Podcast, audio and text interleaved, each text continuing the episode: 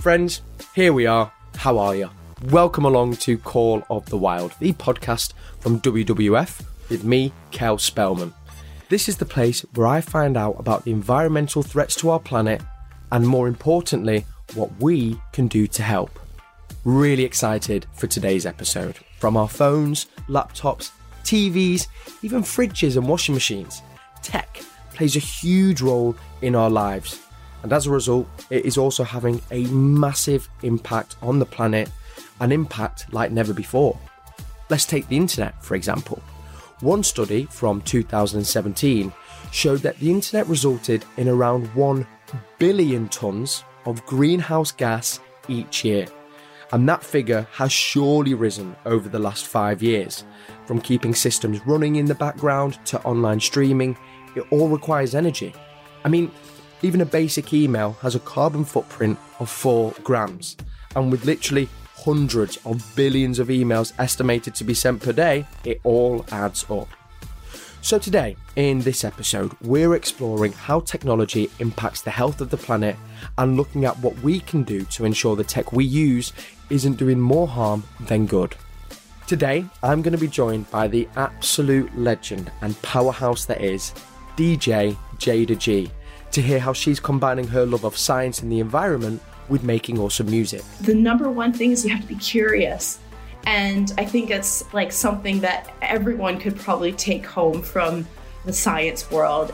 I'll be speaking with TV and radio presenter and newly appointed WWF ambassador Patrick Aryee about the incredible nature inspired tech he's been investigating. So we've literally got this, what I like to call Mother Nature's blueprints, staring us in the face. We just have to have the humility to take a step back and actually open our eyes and look. And I'll be getting into the big questions surrounding tech and the environment with WWF's Director of Science, Mark Wright. I suspect there will never be you know, a 100% sustainable world, I suspect.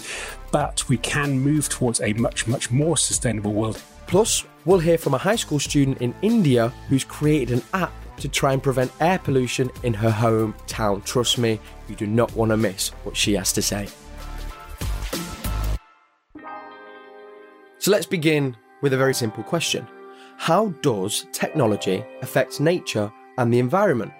Well, tech, like everything we use, is made. So it uses products from around the world to be created, which is a drain on the planet's natural resources. Plus, from manufacturing to transporting, there's energy costs involved. I wanted to dig into this a little bit more, so I got the lowdown from WWF's Director of Science, Mark Wright if we take the things which we think of as being inherently good, so let's think about you know, solar panels and wind turbines. Yeah, we know we have to move towards renewable energy. So this, of course, is a good thing. But to build a wind turbine, you know, to make solar panels, you know, it needs metal, it needs other products to go into it. You know, we need to kind of create it so it's made in a factory with time, effort, energy, and, and so on. Has to be transported from place A to B, has to be installed, maybe with concrete footings. So there is always those costs in terms of establishing this good tech. There will always be costs. But of course, let's be really clear in this particular example, the costs are far, far outweighed by the benefits in this particular system because in any alternative system, you know, like coal production, that also requires a huge amount of, of inputs to build the big cooling towers and so on. So I suppose the message that it gives us is we have to be thoughtful about what tech we use, how we roll it out, and actually how we make sure that we recycle it as best as possible. So we're not using these resources, chucking it away to one side, and then retaking fresh virgin material to build new stock again. Yes, I'm so glad you've mentioned that because I'll be honest, growing up when I was well, a lot younger, I was always one of those young people that was like, oh, new phones, new consoles. But actually, the older I've got, of course, you understand that this has a really big impact on our planet. So I actually want to find out where do our phones come from and what is the impact of that? Let's take a little pause and find out. Here in the UK, we spend hours every day glued to our phones. And all that screen time means a lot of phone charging, which needs energy, which globally adds up to a significant environmental impact. But actually, when it comes to smartphones, the biggest carbon cost by far is making them in the first place. In fact, building a phone accounts for 85 to 95% of its annual carbon footprint. Last year, an estimated 1.4 billion smartphones were sold worldwide, so you can see why the carbon footprint of making these devices is similar to that of an entire country like the Philippines in just one year. From energy and water use to extracting different elements and materials, there are a lot of environmental costs to building our favourite gadget. There's over 40 minerals and metals for a start, each with an often complicated supply chain spread across the globe. And these range from well known elements like iron, used for microphone and speakers, and copper, silver, and gold for the wiring on the circuit boards. But there's also things like cobalt and lithium, both used in batteries, and rare earth metals like neodymium and europium used in making touchscreens. Sadly, not only is there an environmental cost to extracting these minerals, but mining in some parts of the world has a terrible social cost, as miners are forced to work in appalling conditions. Phones are such an integral part of modern day life, there is no way we can imagine giving them up. So, what can we do to minimise their impact and our own footprint? Best of all, just use the phone you have for longer, replacing parts like the battery when needed rather than getting a whole new device. You can buy second hand refurbished phones, which are good for the planet and for your wallet too. And when you need a new device, don't forget to recycle your old one. The more we can use components already in the system rather than replacing with new resources taken from the ground, the better. Oof. The scale of it is frightening. That is, it's a lot, isn't it? But of course, great to get some tips to know how we can maybe counter that and do our own little bit in a small way. But Mark, let's get back to you, my friend. Do you think there will be a more sustainable way for us to use our tech while it not put a massive cost on the earth? Or is there always going to be that fine balancing act to play? I suspect there will never be you know, a 100% sustainable world, I suspect. But we can move towards a much, much more sustainable world. And actually, what's quite interesting now, so for example, in the European Union, they're looking at legislation to make it legally binding that it is written into new products that there has to be a mechanism to allow them to be reused, recycled, upscaled, and so on. So it's making the policy environment right for it to take place. But of course, again, coming back to you and me and, and our listeners, there's something that we can do. Just in the UK, the UK alone, we have about 20 billion okay, billion pounds worth of unused technology sitting at the back of our drawers, at the bottom of our cupboards, in the attic. You know, it's our old kind of, I do VHS and Betamax video players. it's our sort of three old mobile phones that we forgot to recycle. So yeah, 20 billion pounds worth of tech is sitting in our drawers and cupboards. So there are places already, they will take those things and they will change them, they'll upgrade, they'll give it a new lease of life such that that stock of material isn't being thrown away. And I, I would challenge people to think, where is a way? Because mm-hmm. what we mean is it's out of sight. We're no longer aware of it, but all the stuff we throw away goes somewhere. It goes into a landfill, or if we're flushing down the toilet or down the sink, you know, it goes into our river systems. So actually, there is no away. There is just somewhere else. So when we're talking about disposing of our products, technology or otherwise, let's be really thoughtful about what we're doing with this material so that we're not, again, inadvertently putting extra pressures and stresses on the natural world. Absolutely. And and again, there it is, my friends, you know, those two key areas. Whenever we talk about these issues, we're looking for the systemic policy change around these issues. But again, as well, it requires us to be that little bit more conscientious and a little bit more thoughtful. Um, how big of a role can tech play in helping us solve this climate and biodiversity crisis, Mark? I think we have to be careful because I think it's about apportioning responsibility. We use satellites in space and we can use that for all sorts of things. We can use it to track deforestation in the Amazon. We can use it to track where we're seeing greenhouse gas emissions, you know, at really kind of fine level. So which cities are particularly pumping out greenhouse gases but it also again allows us to kind of stick our noses into those places of the world we don't understand. So we've discovered, for example, in the Antarctic, penguin colonies we simply did not know exist because people haven't been there. And the way we've seen it is not because the satellites are clever enough to look at the penguins. What they've managed to see is these massive areas of brown, which is penguin poo. And so as hundreds and or thousands of penguins poo, they stain the, the ice brown and it allows us to find out where they are. We've used technology for protection. So let's head back to the Amazon again, where you know, well, WWF have provided some of the communities there with drones, which they use to keep an eye on the forest to look out for illegal deforestation or illegal mining. So really, really practical uses. So I think we're all agreed that technology can be, as I said, it can be a massive ally, both in terms of understanding the world, but also in protecting the world. And of course, it can do clever things. And there are a lot of people out there trying to work out mechanisms whereby we can get carbon out of the atmosphere. They talk about drawing down carbon so that we reduce the amount of greenhouse gases in the atmosphere. And I think that's all good. And that's, and we should be looking to do those things. We talk about living in a world where we stay within a 1.5 degrees centigrade global average average warming. We've already reached 1.1, so we're getting dangerously close to that tipping point, and we're already seeing those massive impacts around the world. So, really, the time for action is now. So, yes, technology can help us do that. Let's be really clear. But the point I really want to hammer home here is we should not rely on technology to repair the damage which we are doing. What we really need to do is to make sure that we stop creating that damage in the first place. And by that, I mean, you know, make sure we are pumping less greenhouse gas into the atmosphere. Yeah. And I think that's where we all have a role to play to think about how we individually and collectively can just produce less so that we're not pushing inexorably kind of the dial through to this dangerous tipping point. Honestly, I've known Mark for a number of years now, and it is just always an absolute joy and so enlightening, inspiring whenever you get to listen to him speak. So, a massive thank you for his time and words as well. What a man. So, we've had a quick guide there to just some of the ways tech is affecting nature. But on the flip side of that, what if nature was influencing tech too, and even helping us find ways to cope with the changing climate? Well, would you believe it? That is what the brilliant broadcaster and filmmaker Patrick Aryee has been looking into in his new series Evolve. It's a concept called biomimicry. And brace yourself, my friends, because this is super cool.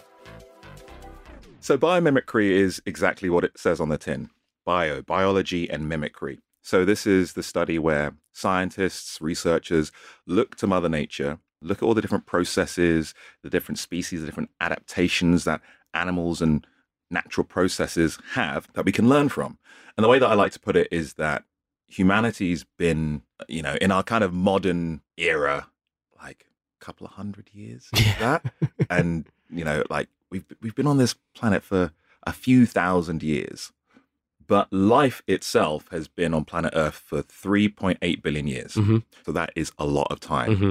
And all these animals are having to face different problems, whether it's how do you deal with excess sunlight in the desert? How do you remain streamlined in the ocean if you're a predator? So these are all the different adaptations that animals have managed to work out or evolved yep. to overcome. So we've literally got this, what I like to call Mother Nature's blueprints staring us in the face. Yeah. We just have to have the humility to take a step back and actually open our eyes and look. Nice. Okay, so what would be some of these examples then? Give me some of these these belters. Uh, one of the exciting ones is shark skin. So I'd heard about shark skin technology being used to help make swimsuits that help swimmers or athletes to swim faster. And they've been used, I think they were used in a couple of the Olympics and then they were banned because they were actually really, really, really good. yeah, they were almost too good. But what we looked at was a particular feature of shark skin, which are dermal denticles. So these are tiny, tiny scales, mm-hmm. almost like teeth like scales on the surface of the skin of a shark. So if you were to actually run your hand, um, if you were to find a shark, yeah. like right here, and you ran your hand from its nose all the way down to its tail, it'd be really smooth. Mm-hmm. As soon as you try and go the other way, like go backwards, yeah. it's like sandpaper. Your hand just stops. No way. Yeah. And right. it, it's super, super smooth. And then you just go back and you're, ah, these dermal denticles are kind of arranged in a diamond pattern. And what happens is that because of the way that they interlock, it makes it very, very difficult for bacteria to stick onto that surface. So that's what scientists discovered. And essentially, they've been able to copy this pattern mm-hmm. and print it onto sheets of film. Mm-hmm. And now you can use that to cover high contact surfaces or hospitals to help prevent the spread of bacteria, for example, MRSA. So simply by looking to nature, looking to these apex predators, which have had such a bad press Yes. and have been persecuted for years and years and are still being persecuted now, we actually can learn something which will save millions of lives. So for me, Yeah. that's a really cool one, especially given the fact that we've, we're just coming out of a pandemic. Just makes you appreciate and feel even more love and gratitude for the natural world, you know, because it just gives us so, so much. We just need to, I think, appreciate it, protect it, and be using it in the right way. you can't help but hear these stories and be motivated. So one of the animals that we looked at was a namib beetle. It lives in the deserts of Namibia. This beetle has a problem. It's living in the desert, hot. There's no water. Well, fortunately for the beetle, the Namib Desert is like this long strip, hundreds of kilometers in length. But it just so happens to be on the coast. So you've got ocean and then desert. Desert. Yeah, yeah. But what happens is that you get this early morning fog because of the moisture from the, the sea. It kind of rolls in over the dunes in the morning. So there's like this hour, two hour period where it's really foggy in the desert and then eventually burns off. What these beetles have managed to do, or what they've evolved, is the ability to capture water out of thin air. So on their scales, uh, wing scales, they have these tiny bumps. You get the fog water coalescing on those bumps. Yeah. They build up, build up, build up, and eventually drop down these channels to the head of the beetle where it can take a drink in the middle of the desert.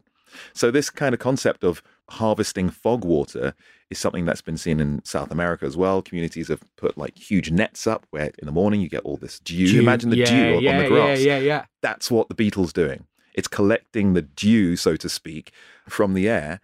And potentially we could do that, which when you look at the UN's projections, I think by 2050, something like two thirds of the world's population is going to be living with water scarcity. Yes, yeah. So it's not a big problem. Yeah, it's a big problem that's coming. So this is really exciting when you think about what a lack of water could do to so many communities Mm. and cities and countries. So even kind of thinking about how we can avert some potential crises, a little unsung hero, the tiny namib beetle, could potentially save the lives and the livelihoods of two thirds of this planet is kind of mind blowing. learning about biomimicry was one of those things where I was like, how have I not come across this before? And just imagine what other technological inspiration we could get from looking at nature around us. I mean, maybe you might come up with the next big thing. Who knows? Now, tech goes way beyond the physical realm of laptops and wind turbines. Software and apps are a type of tech too, and actually, they can be a great way to get involved in the fight against climate change. Take Walrus from Space, for example. Now, you might remember if you've listened before, we talked about that on our home episode. Walruses, like many different wildlife species around the world, are already feeling the impact of climate change. And you can help by becoming a walrus detective. You're thinking, Cel, a walrus detective, trust me, just head online where you can help scientists from WWF and the British Antarctic Survey search for walruses via satellite images to track how they are being affected by the climate crisis. Then we have so many apps that help in tackling the problem too, and we've got more and more apps that help in minimize food waste. There's great apps which uses the camera to help you learn about plants and tree species that you'll find around you in your local environment. And of course, I'm always speaking about this WWF's My Footprint app. That's a space where it helps you minimize your carbon footprint and shows you some easy steps you can take to be that little bit more thoughtful and a little bit more conscious. And for the environmentalists among us who are really into their tech, there is always making your own app. Now, that's not something I'll be doing anytime soon, but this is exactly what Unarthi has done. Now, Unarthi is a high school student from India who wanted to find a way to try and reduce crop burning, the practice of burning off any unharvested or diseased crops to quickly prepare a field for the next season. So she created an app that promotes eco friendly farming methods, which will hopefully reduce the amount of unharvested crops left in fields by the end of the season. Crops which otherwise would be burnt. So essentially, I live in a metropolitan city near the capital of India. We're very close to Punjab and Haryana and Uttar Pradesh, which are other states in India. These states have a lot of farmers. And what happens is during April, May, October, November, these months, the farmers need to redo their fields. And to do that, what they turn to is crop burning, which is a cost effective method of getting rid of their crop residue to reduce sort of the turnaround time that exists between harvesting and sowing. So, what happens because of that? Because we're so close by to these agricultural states and crop burning is so prominent, every year during these times of the year, like April, May, October, November, the air quality gets really bad. During COVID, mask was a new concept for the rest of the world, but for us, we cannot leave the house in, say, November without a mask. So that leads to a lot of problems, right? It obviously sort of causes acid rain or it harms forests and things like that. It gets very uncomfortable for pets. So, for example, dogs and all these other animals get very, very restless with increased amounts of air pollution. So, we knew that we had to do something that sort of tackled this problem of crop burning and the problem of smoke and smog that exists in the national capital region. So we built Agricultured, which is an app aiming to make farming practices more efficient and sustainable in India. It has a variety of features. So it has AI powered plant disease detection through image recognition. So you point your camera towards a plant and it can tell you what diseases the plant is suffering from. That is something that significantly leads to crop residue. Then there's things like what we call scientific farming calculators. So it tells you the fertilizer combinations that you can use and the seed rate depending on the metrics of your particular farm, the dimensions, and all of those things. And there's farming forums. For example, we have a forum called Rice Farming in Punjab. You can connect with other farmers who are working on the same problem, who are growing the same crops, and talk about things that works for them to keep away diseases or things like that. So essentially, agriculture through that aims to also build a community of sustainable farmers with responsible consumption and production practices. It's been very, very gratifying and I think technology honestly has a lot of potential and we've only really scratched the surface until now, right? On like a personal level, I think what technology has already done actually for conservation or for the environment is it's definitely created a greater sense of awareness so now people actually know that these are, you know, problems that the environment is facing and what are the kinds of actions that they can take. So I think that no step is too small. It's not mandatory that you make an app for something. I think even if you sort of make a switch to a more sustainable lifestyle, like for example, you choose to use more public transport than say your own car. So I think those things are also sort of your efforts to conserve environment. And I don't think people should wait for that big step. In the smaller steps that you can take, those also contribute to sustainability. So, a wholehearted thank you to Anathi for sharing the awesome work she's been doing and incredibly inspiring. She and a couple of friends made Agricultured for a project with an organisation, Technovation Girls. So, head to the link in our show notes if you want to find out more. I think it'd be well worth anyone's time. Please do that. Oh, the good people just keep rolling in on this episode because up next, I am joined by the awesome Jayda G. Not only is she a Grammy nominated house DJ, but you may be surprised to find out she's also a scientist who has spent years studying the impacts people are having on the environment and wildlife around us. I had so many questions for her, and she told me about her journey, the role tech plays in environmental science, and how she fell in love with nature and music. I grew up like in the middle of nowhere, surrounded by trees and mountains and lakes, and it's absolutely beautiful. Yeah, I was really lucky because I was able to just kind of like go outside and do whatever I mm-hmm. want mm. and just like explore and the house I grew up in was just literally on top of a mountain in the forest. And so you just kind of wander around and play in the creeks and like climb all the trees. And so, yeah, it, hopefully that paints a picture like definitely oh. immersed in nature from an early start. yeah, I mean, you paint a picture, you're kind of you're describing the most idyllic place, I think, where I want to live in time. Just on a mountain, surrounded by nature, done from the outside world, you know? Yeah.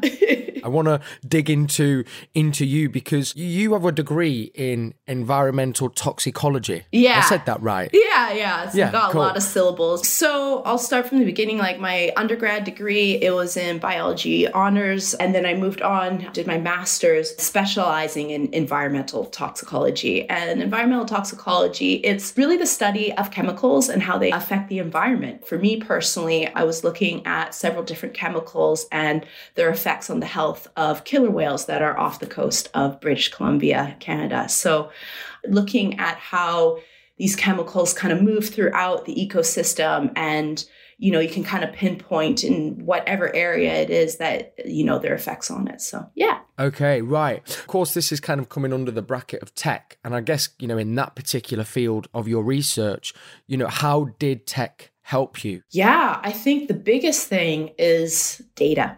You need to learn how to work with like huge amounts of information and how to kind of make it make sense to you. Like, Mm, what's the yeah. story all this data is telling you, right? Gotta know your statistics. And it's a lot of like running models and stuff. So, like, there's like coding involved if you want. And mine was pretty bare bones. Like, I just used a lot of spreadsheets and got really good at coding within Excel. um, but yeah, it's it's really nerdy stuff. nice, cool stuff. And, and actually, like you say, I think, you know, data is arguably one of the, the most powerful things we have to try and help us paint a picture and, and see where we're at. Was there anything you found in your research, know, that like the effect that humans were having on the environment or maybe on those killer whales? Yeah, no, we were looking at like several different chemicals and like basically assessing which of those chemicals should be the main focus for the Canadian government to kind of work with that chemical and like take it out of the ecosystems and or et cetera, do more research around it. And so like the main one is uh, called PCBs and they're called legacy pollutants. So it means that they came out in the 70s. They were like in old transformers and stuff and just like oil and chemicals like that. And, you know, Mhm. they were just dumped into the ocean because it was the 70s. And they are like big toxic chemicals. So they don't break down very easily and they're persistent. So they they stay for a really long time. Right. So that's been a main concern for the Canadian government for, for many, many years. But then what's happening is there's a close second, which were PBDEs, and they're they're flame retardant. So they are the chemicals that you spray on like your upholstery, um, so that they don't just like burst into flame super easily. And that's become a more prevalent thing within the environment. And with killer whales, we know that PCBs, they really affect their uh, immune system and also their ability to give birth. And so what's happening is the population is so small. And then when they do get pregnant and give birth, the babies aren't able to really survive essentially.